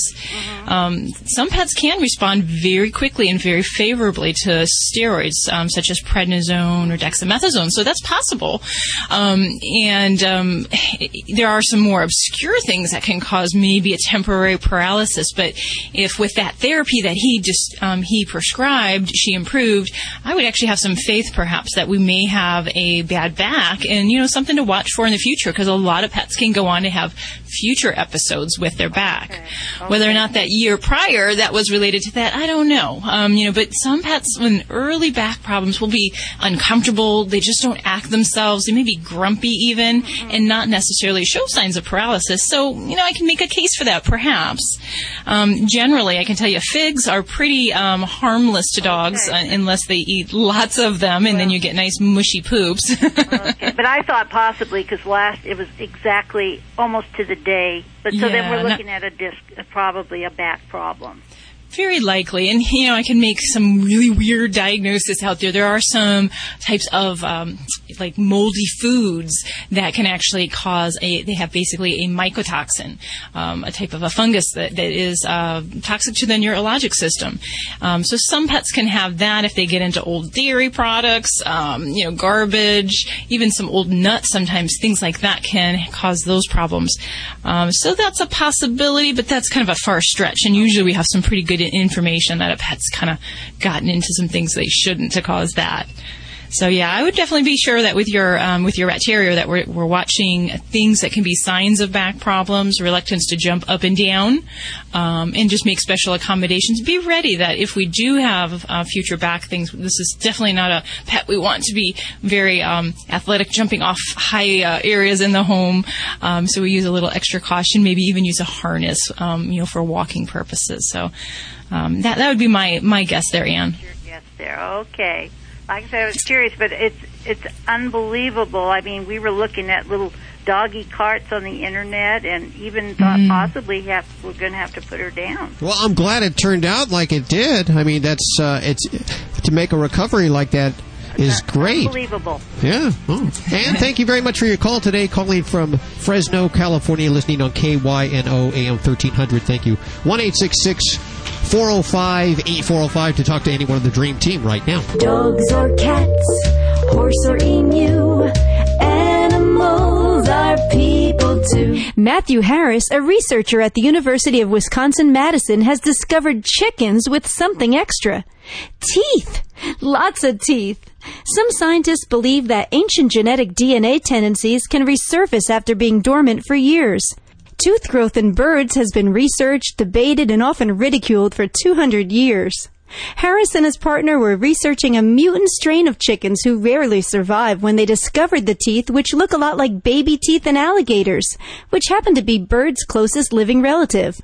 Why these particular chickens develop teeth is unknown, but Harris says it's like finding gold in a bathroom. Or finding teeth in a chicken, I guess. I'm Britt Savage for Animal Radio.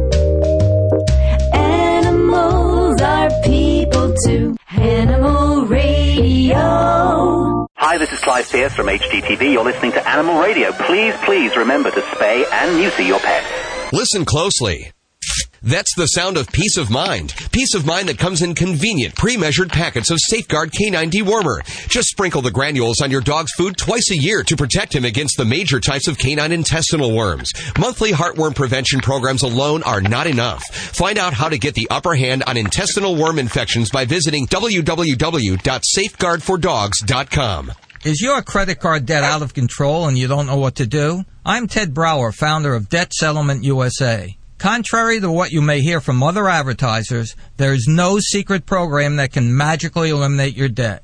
But Debt Settlement USA does have an answer. We have perhaps the most experienced team in the industry. We've negotiated and settled over $150 million of debt for people just like you. If you have over $12,000 of credit card debt, call right now for a free consultation. Debt Settlement USA built its reputation on one simple fact. We help our clients cut their debt. Find out how we can help you reduce your balances and your monthly payments. Call Debt Settlement USA at 1 888 551 7788. If you're having trouble with credit card debt, call right now. Call 1 888 551 7788. That's 888 551 7788. Oh, oh. Let's face it, life happens. From spills to pet stains, One Shot Plus Multi-Purpose Cleaner attacks everyday stains, eliminating the need for other cleaning products. Pet stains, crayon marks, mildew, One Shot, and it's gone. Safe for the environment, your pets, and your family. Call 1-800-874-7070 and mention Animal Radio. That's 1-800-874-7070 or go to OneShotPlus.com to get yours now. You're listening to Animal Radio.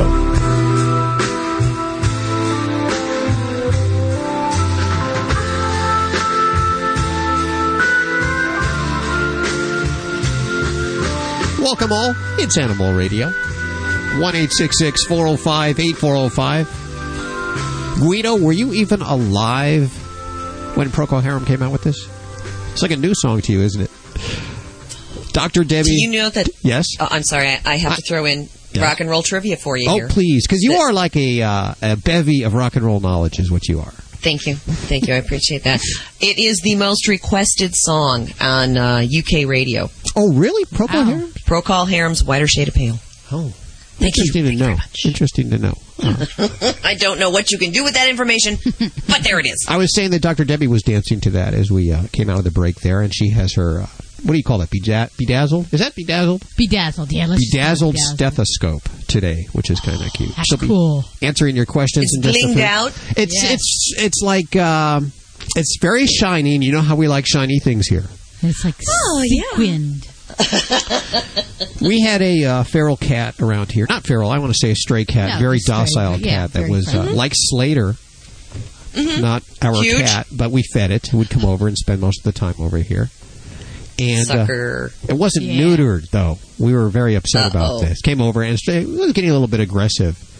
And we took it to the vet to get neutered. And when it was at the vet, we How do you like out- that? Yeah, well, you know what? I don't know if they know immediately. I thought it would be very visible immediately, but it looks like he's still intact. Well, he's probably just a little swollen. It'll So it go hurts down. there, and he Yeah. probably is not feeling as aggressive as he was before. Well, while he was there, we found out that he is FIV positive, and this is sort of the feline equivalent to AIDS. And, but it means that uh, he will, he can live a regular life. He can live a, li- a regular life, but he should not be left outdoors because he can infect other cats. You can inoculate Right. against it, and he should be not left out because he has a suppressed immune system. He can get ill from a little cold, and he needs to be kept indoors. We have a lot of studio animals around here. We didn't want to subject them to uh, the possible uh, FIV infection. No, because it'll transfer. And, and what does FIV stand for? uh, feline, Feline, immuno, Feline. immuno, immuno, Immuno. immuno, something Virus. virus. I That's don't know. good, Hal. Yeah, but it's not good. Dr. Debbie, she's like hand signaling through the booth. She's not in the studio right here, but she's Okay, through. so it's it's not good. I'm it's not good for it. Yes. So we had to find a place for this cat that accepts FIV animals where they can How live together. It actually was very easy, but we found a great one. Surprised. A great one near Fresno, California called the Cat House on the Kings, and the Kings being the Kings River. And you went out there, Judy, yesterday to, to drop Tex off, Tux off. I drove him out there, and I, I was amazed at this facility. I mean, I walked in, and as soon as you come in the gate, you have to watch where you step because there's cats all How many cats are there? Between five and seven hundred? Did you She say? has, she has over 700 cats. Seven hundred cats. She's not a hoarder. She's a property? rescue. Huge. It's 12 acres. Yeah. They're Okay. cageless, and um, there were dogs. There were at least, uh, I don't know, a dozen, two dozen dogs. They're free range cats. They are free range, and a lot of them looking for homes. If you're looking for a cat or a dog, I want to encourage people to visit their website, and I believe it's cathouseonthekings.com. However, I can't verify that right now. What I'm yeah, cathouseonthekings.com, and we'll link to it from animalradio.com. If you're looking for a pet, if you're a truck driver and you pass through this area, this is a great place Oh, to she, check out. she had Chihuahuas. She has Siamese. She Little has babies. Burmese. She has Polydactyl, the one with all the extra toes. She's got beautiful cats and dogs there. She had uh, Australian Shepherd puppies, the Merle ones with blue eyes. She's she's got everything. We'll be talking more about her and what she does in the, the upcoming weeks, but uh, we wanted to hip you to her, let you know that she exists there, and we'll link to her from animalradio.com. She also has a great YouTube video that really Oh, yes. shows the place. That uh, we'll put a link up on. You got to check out this YouTube video. We'll link to that also from animalradio.com. Bobbie Hill working feverishly on news over there. What are you doing? Well, we have some misconceptions when it comes to your dog, and we will debunk them. We will do our own version of myth busting when the news comes up. 1 405 8405. We have Imani on the phone. Hi, Imani. Hi, how are you? Good. How are you doing today? I'm doing good, thanks. How can we help you?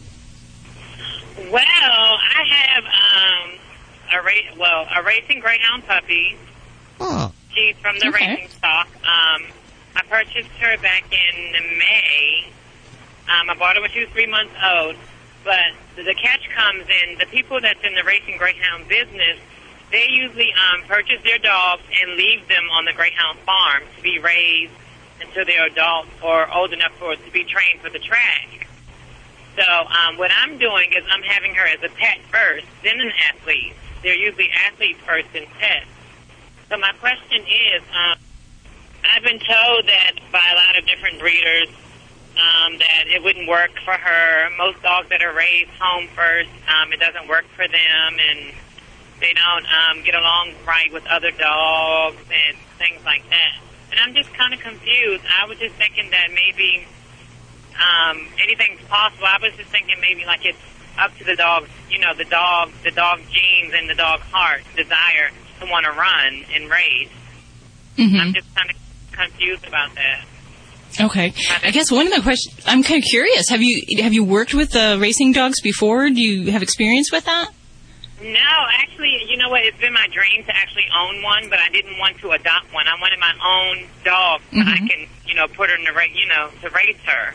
But I'm not going to train her, but I'll send her back to the breeder that I got her from. But I've done a lot of investigation. I know a lot about the racing business, but I haven't, you know, been involved in it as my own with my own dog like I am now. For the Yeah. first time. And you know, I'd have to um, say I'm not I'm not ter- terribly familiar with the racing greyhound industry, so I, I don't have any insider information about what their practices are and what they do and don't want.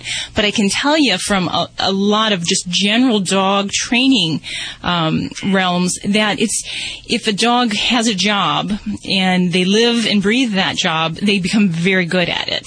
And examples of that will be um, police dogs. Um, they may be housed as uh, a family pet, but there's there's certain limitations there. Um, they're not the same as a pet. They have a, a little different way that they deal with the household and the people in the home. Um, police dogs good retriever dogs are actually the same thing. Um, so I could see that a problem would occur if we had a dog that was very much a pet first and then tr- goes to training later because you can't undo some of those early impressions. Um, for raising greyhounds, one of the big thing is the dogs have to chase that little bunny. and if they have experiences where they're actually um, playing with toys or they have uh, the opportunity to catch some of those objects, um, I've heard anecdotally that that can actually ruin the greyhound because they always have to have that drive to want to get to that little bunny.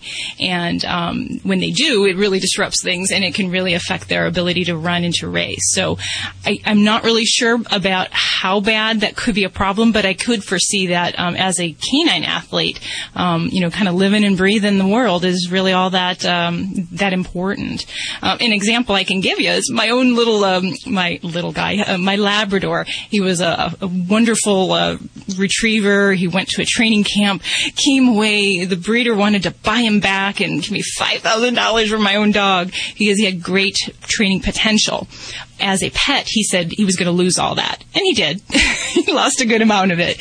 But had he gone on to become a retriever and worked in that circuit, he could have become very good in that. So um, there's different accommodations you make when you have a pet that you love as a pet, and one if you're really serious about getting him into some of these different activities. So um, I guess I would be maybe a little less optimistic that you know that baby becoming a racer. Well, the breeder that I purchased her from, which was a, as a uh, well-known breeder in Texas, um, well, he said anything's possible. He said um, I could give it a try. He said um, he's he's on the few that he has um, raised in the house, and then the ones that are raised in the farm and runs. And he said the ones in runs, which is because um, the ones in runs, um, they get you know they have their free will to run, and then per se the one that I have, I don't have that much land or anything like that for her to run in. But he Mhm. said um, the ones in the runs didn't turn out any better than the one that he the ones that he raised in the house. Um, so that was a good thing for me to know because she's not as active as you know the ones that are raised on the farm. Mm-hmm. And then he also he also said that um, that he thinks that um, once I send her back because it will be early enough, she'll be ten months old. That he he thinks that she would adapt pretty good, you know, the change of environment um, from her going from a house to you know being crated and being put in a pen and a run and with other like hundreds of dogs barking and stuff like that. He said it'll probably take her a while, but she will eventually adapt. I think you're right on. I think anything is possible. Doubtful, but mm-hmm. anything is possible. Yeah. So I mean, I'm going to give it a try, and I'll know if she turns out to be not so good. Then I'll know to do it the regular way to buy one and just leave it at the farm. Hey, Monty, will you call us back and let us know how it worked out? I surely will. Okay, I appreciate your call today. Okay. Thank you. Thanks for calling. Thanks for the call. 405 8405. Animal Radio is brought to you by One Shot Plus multi-purpose cleaner attacks everyday stains, pet stains, crayon marks, mildew. One shot and it's gone. Call 1-800-874-7070 or go to oneshotplus.com to get yours now.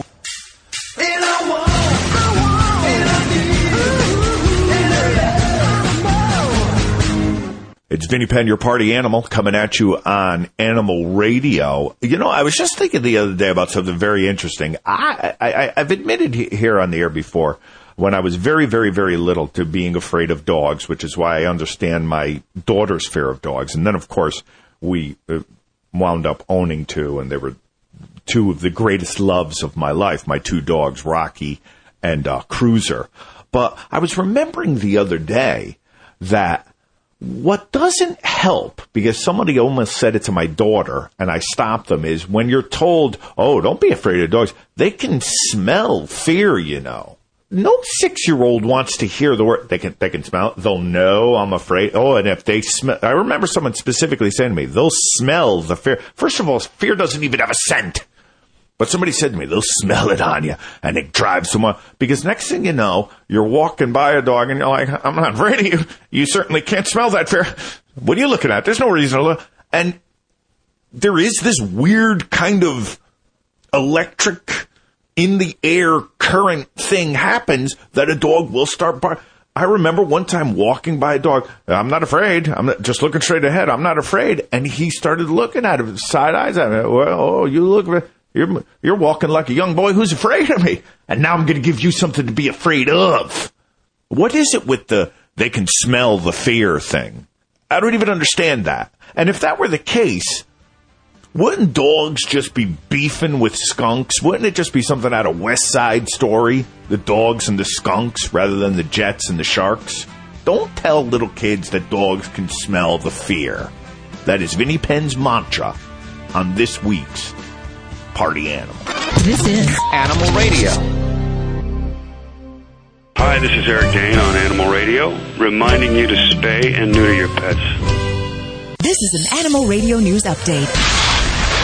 I'm Bobbie Hill for Animal Radio. What do you do when you have three dolphins that absolutely positively have to be there overnight? You call FedEx. That's what Chicago's Brookfield Zoo did.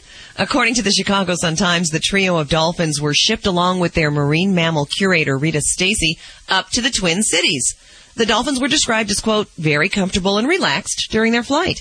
Stacey said the dolphins underwent training exercises to get them used to the air travel. They will be back at the Brookfield Zoo next spring after a major overhaul of their exhibit there. And there are a lot of myth conceptions when it comes to pet health. Here are hmm. some popular dog myths. One, a cold wet nose means a healthy dog. Wrong. That's not true. And while a warm dry while a warm dry nose doesn't mean your dog is sick, in fact a dry nose has nothing to do with your dog's health. If there is a runny nose on the other hand, you should go see a vet. 2. Dogs don't see color. Wrong. Dogs can indeed distinguish colors and different breeds tend to see different colors a little more intensely. And 3. Dogs can heal themselves by licking their wounds. This one's a sort of and there's a certain extent that the dog's licking can in fact heal the wound. However, excessive licking can cause uh-huh. infection. That's our myth busting for dogs for today. And positive reinforcement works not only on husbands, works on cats. Behaviorists say you can train your cat with simple positive reinforcements, no matter if it's a kitten or an adult. Here are a few easy tips to succeed. Keep an eye out for your cat's good behavior, like using the litter box or scratching post. Give the cat a reward, a treat or affection or a toy to encourage the good behavior. Don't antagonize or play games that tease the cat or encourage biting. Remember to keep potentially poisonous plants out of your cat's reach. I'm Bobbie Hill for Animal Radio. Get more breaking animal news at animalradio.com. This has been an Animal Radio News Update.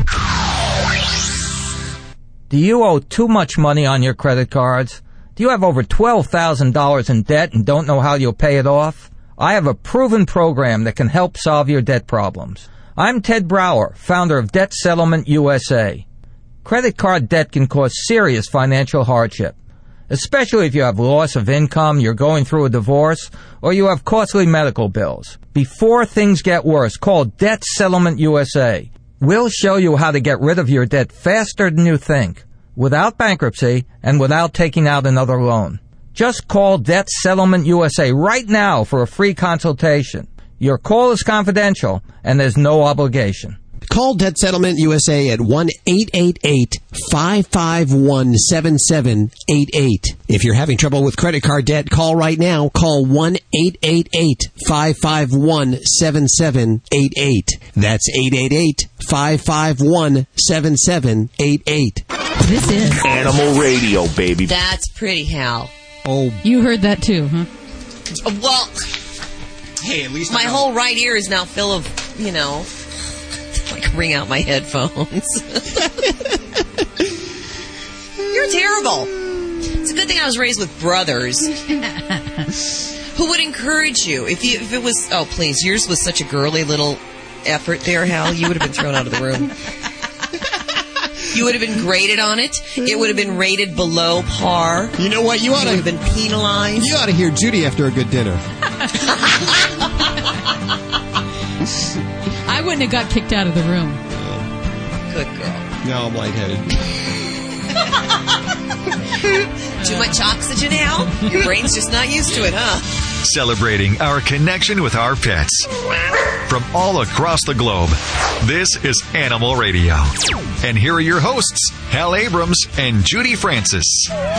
Just a few weeks back, the station fire in Los Angeles, California, about to jeopardize our very own radio towers. Uh oh. We wouldn't Yeah. be here this weekend if it if it had. So it uh, Mount curse- Wilson, popular place. Curse or blessing, you may be thinking right now. I don't know, but uh, we're very glad that both the observatory and the towers are safe. Uh, horrible fire caused a lot of evacuations, and you know wherever you live, there's going to be some kind of some kind of muck you'll have to deal through, Mhm. whether it's hurricanes in Florida or Tornadoes, fires, floods. There's always Earthquakes. something. Earthquakes. Yeah. always something going on. Yeah. And uh, the best way to not end up at the vet's hospital, seeing your vet because of something, is to safeguard your world and, and sort of practice preventative and preparedness methodology. Keep your world safe. And there's a brand new book out. It landed on my desktop the other day. And it's the reason I looked at it so closely is the book that preceded it from this publisher is a best selling book. You learned a lot of the dog tricks from the book 101 Dog Tricks. Yes, I'm still working on it. We're teaching my my stunt dog all kinds of little tricks. So we get this uh, book from the publisher, Quarry, the Safe Dog Handbook. It is a phenomenal, colorful handbook, how to safeguard your world. And we got the author on, Melanie Monteiro. Hi, Melanie. How are you doing? Hi, thanks for having me on. All these fires going on here. I'm wondering if you could give us some practical advice for being prepared. Maybe some tips out of the book. Oh, sure. Um, it's very important that your your family evacuation plan and your emergency preparedness plan includes your pets. So there's a number of things you can do to be prepared.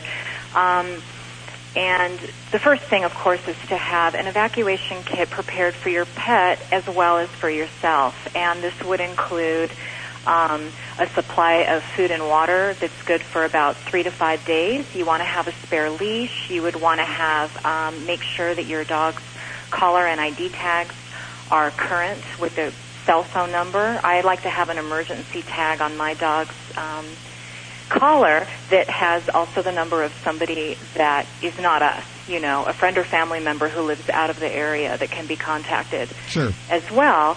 Um, and then, of course, in your kit, you can include vaccination records, of course, your microchip information, any medications, and very important to have a photo of your pet because you never know if you were to become separated from your pet, you might need to have a photo handy right away um, to post to, to prove that the pet is yours if you are reunited.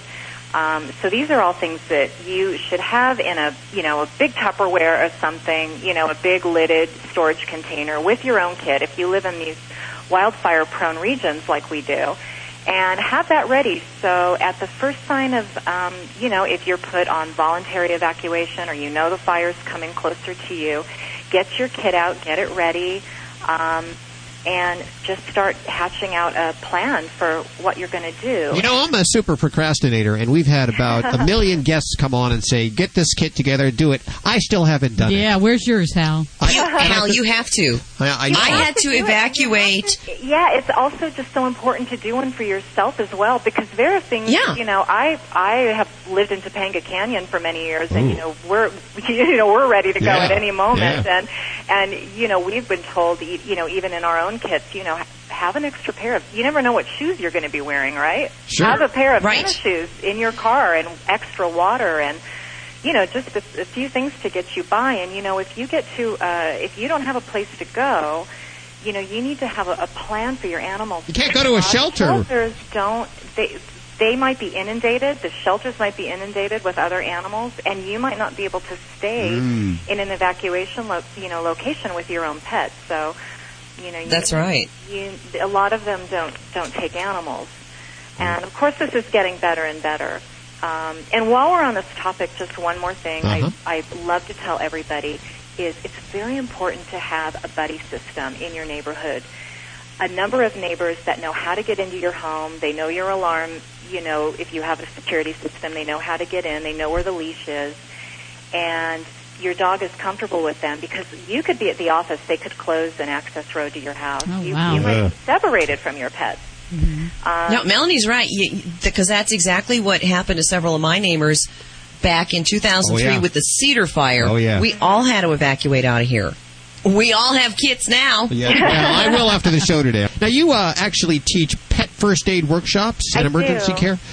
Is that something we should know? Should we know how to give our animal CPR? We should. Everybody should know basic first aid. You know, a lot of people. I, I remember when my sister had a baby, she made me run out and learn infant CPR. You know, we we take all these precautions when children come into our lives, and I don't think people think. You know, a lot, it's we have a tendency to think our dogs are going to be fine, and you know, the truth is, most of the time they are. Most of the time, we have dogs forever, and you know, we we don't face emergencies, but. Is there anything in your book about this? About oh, there's a whole Oh, first aid chapter, illustrated first aid chapter in my book, and I I include first aid. Is to me there are three cardinal rules of preparedness that we Uh-huh. as pet owners should follow, and one of them, the, the first one is to always have access to your emergency phone numbers at all times. Meaning, how right now you should be able to whip out your cell phone and show me the number of your regular You vet. know? I don't even know where my cell phone is. I have to have someone call my Nice cell job, phone. Hal. Yes, that- okay. Sorry about that. You're great. Yeah. Help us, Melanie.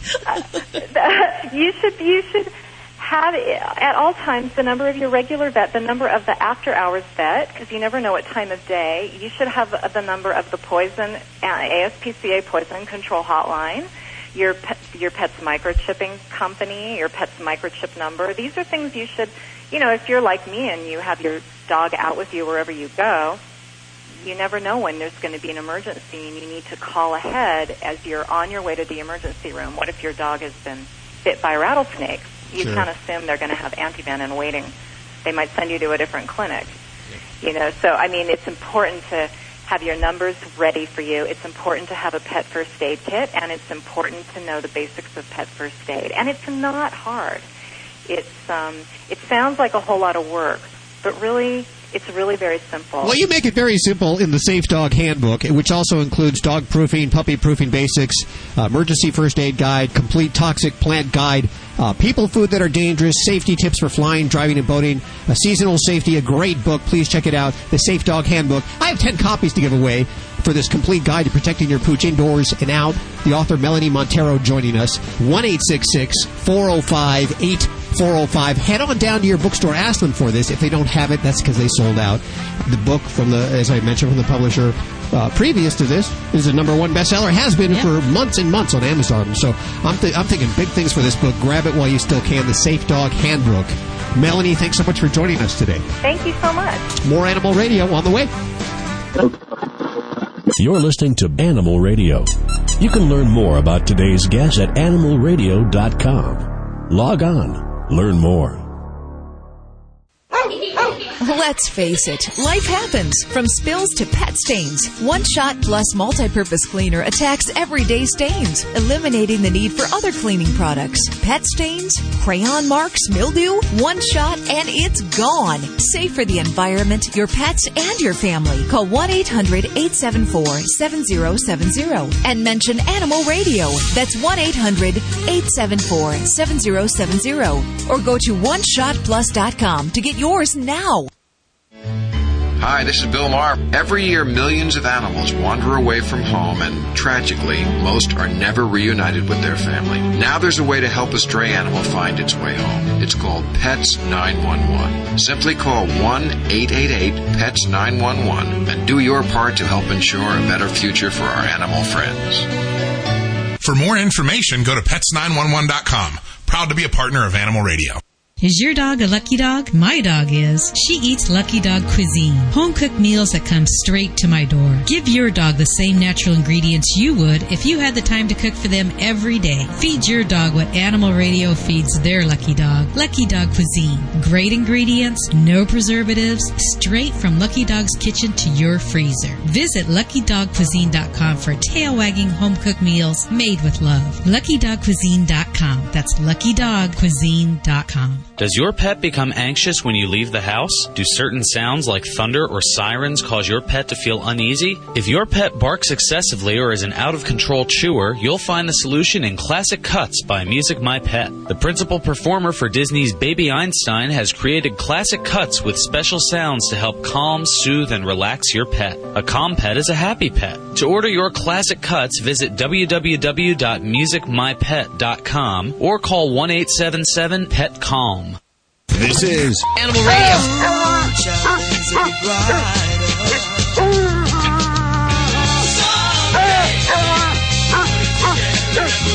That is the uh, import, I believe, of the Five Stairsteps Ooh Child with the dog in the background. I like that. Don't hear that on the American version.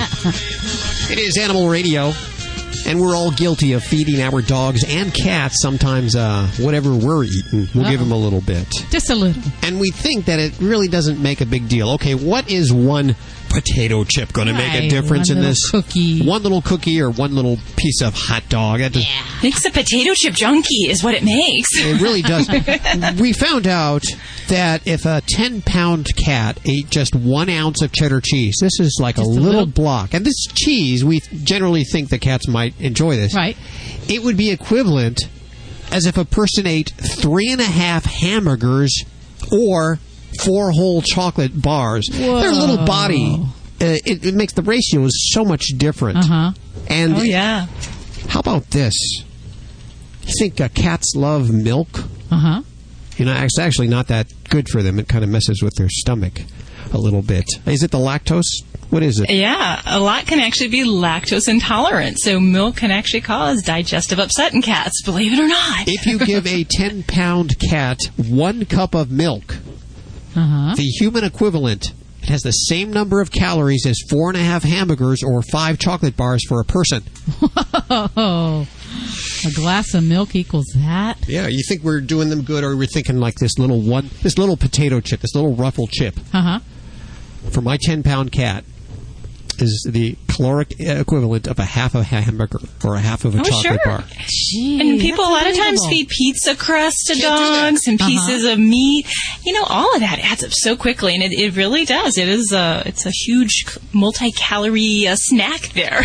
Now, are we worried just about the calories, just about get them getting fat, or are there other health reasons we shouldn't be doing this? Well, kind of um, a couple things. And not only the calories, but some of the fat content can make a pet more prone to digestive problems like pancreatitis. Ah. Um, also concerns with uh, changes in blood sugar. And, you know, if you give a lot of sweets to dogs and cats, you know, you can have problems with potential diabetes. Um, so you gotta kind of watch those things. But, you know, the other thing we really create, and a lot of us don't mind it, but is the beggar. The beggar bad so dog. We create, we create the future demands for these yummy things. And then they call up and they say, I can't get my dog to eat dog food anymore. Yeah. there you go. We'll take that call next. so if I have this dog that's really lean and it runs around, is very active, and I say, "Oh, a few potato chips and stuff won't hurt it," because look at him, he's not he's not fat. Am I? Should I worry about that?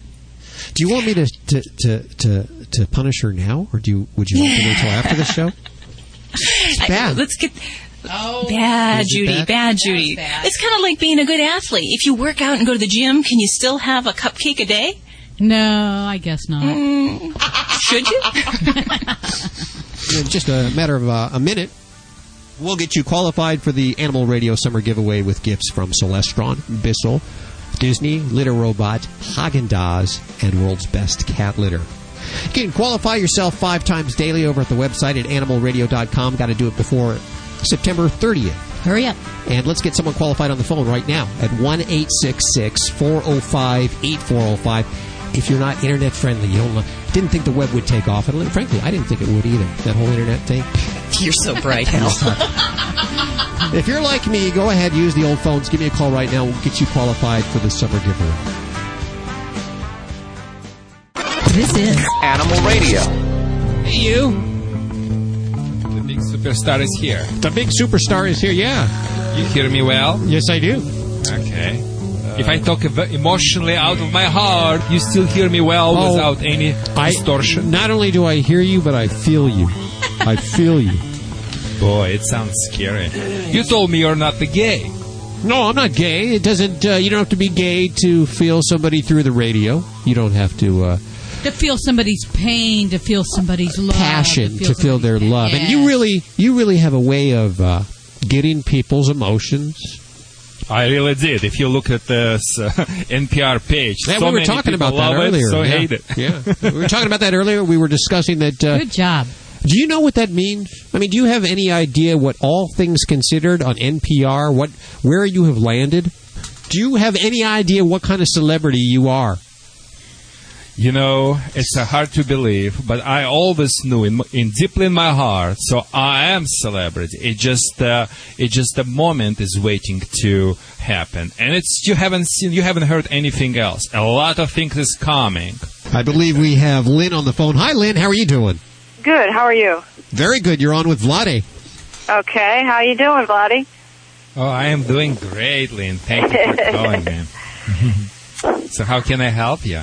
Well, I have a um, eight month old male uh, and staff who he's he's really smart. He's a great dog, but I cannot get him to stop pulling on the leash really, really bad to the point where I use the pinch collar, but he will go to the point of where he his tongue will even turn blue, even with the pinch collar, and he just will not stop pulling. And I don't know what to do. Excuse me. Okay, Lynn. I just came up before I uh, stopped by the studio animal radio studio. Studio. I just finished one of my lesson, and when I came in, it was the second lesson. I showed to my client how walk on the loose leash and all and other things, and she started with all this long con- uh, conversation with me, what type of the problem she's having uh, as far as uh, walking on the leash, what works, what doesn't. I said her respectful. I said, Kathy, you know what? I don't want to. I don't want to hear it. I mean, just put the leash on the dog and get a, get the dog outside. I'm gonna look at. It. So it took two seconds to figure out what the wrong situation was, and five se- seconds to, to fix it. Unfortunately, things like that, you know, how how to walk the dog on the loose leash would be it's a, so would be much valuable to see rather than to explain. You know, if you go to on YouTube, there is the video of, of me doing some type of the, and, you know, Lynn, I mean, sometimes people confuse the my humorous personalities uh, for some type of the clownish or my kindness for weakness. I'm very serious dog trainer, but I always like to do it in an entertaining way. I love that stuff. So one of the video is done by one of the radio stations. You will find the one. It's part one, part two. And uh, look at the part two when I'm teaching how to walk on the loose leash. It's so easy. But verbally, I will explain you just like this. Number one, I don't care whatever prong collar you have, you need to have a prong collar by company Herm Sprenger with quick release. Made from the steel, wonderful product, works 10 times better than the average prong collar which you can get uh, from your regular store. Um, if you don't know where to get it, you can Google it or go to the animalradio.com. We have all information. Number two, the key is to have a slack on the leash. I know what you tell me. You don't go nutty momentarily when you put the leash on the dog. Try to stay calm with confidence, with attitude. Uh, what example to give you? Like a Russian tank in the American neighborhood. You know, like peacefully. Yeah, but you know, like attitude. You touch me, you're dead. So basically, very calm and sharply slack. Put the slack on the leash. Give a good slack. Once you get a good slack, momentarily turn around on the opposite. Like a, if the dog goes to the east, you turn around to the west. If the dog turns, jumps to the north, you gotta go to the south. 180 degree and sharply snap the leash and even jump through through whole your body in the opposite direction. And make sure as you, as soon as you've done it, slack the leash again and say, good girl, good boy, as nothing happened. The dog will not take it as emotionally negative because it's not the old fashioned conventional yanking on the leash. You're basically using dog's orientation reflex. As a matter of fact, a lot of times dogs don't even see it comes from the owner because owner de- detached. Consequences in my methods detached from the owner in a lot of in a lot of cases. The dog jumps forward without even knowing you're around because we know with Yulin, dogs do listen us when nothing better to do. If something better than listen us, like squirrel running on the streets or chihuahuas or cats, whatever it is, they just tell you, forget Yulin, you know, we have to take care of that issue. So that is why once the dog wants to go somewhere, instead of, I want you to listen to me very well then, instead of fighting, pulling the dog backwards, even in the pinch collar, you have, you have to have attitude, make my day. I'm, I'm waiting for that happy moment. Okay. You basically throw your leash toward the dog, increase the distance, increase the slack, and after turn around, pop, and after that slack again, as nothing happened, and look for the next challenge. In the slack, pop, slack. Slack, pop, slack, in, and the key is a, in opposite direction. Lean, please go on YouTube, find that video. If you will not find this video, shoot me an email, vladio at animalradio.com. I will link send you that link. We'll put a link up at the Animal Radio website, animalradio.com, to the YouTube video that he's talking about there. Yes, it's not a matter of just owning the leash. You need to know how to use it. That is so very important. And when you go into the stores, you need to ask somebody who knows how to use it. They need to know what they're selling, and they need to teach you how to use it. Is that right, Vlade? I hear that over and over from you. It is right. It is exactly right. It's uh, no matter tools, it's just uh, one thing. In order to use the tool properly, you need to have a great expert beside you because dog training people, it's like most like a teaching how to drive the car. Education is important, reading the books is important, but you cannot really learn how to drive a car unless you have your daddy or boyfriend or husband or girlfriend sitting next to you, you know, and telling you when to push the pedal, when to push the brake. Vlade, the world famous Russian dog wizard, is on Animal Radio. You can get in touch with any one of us here at the website at animalradio.com. All the uh, the links. Plus, we're twittering. Well, Bobbie's twittering for Animal Radio at twitter.com slash animal radio. I guess that's all we have time for today. Have yourself a great week. Bye. See ya.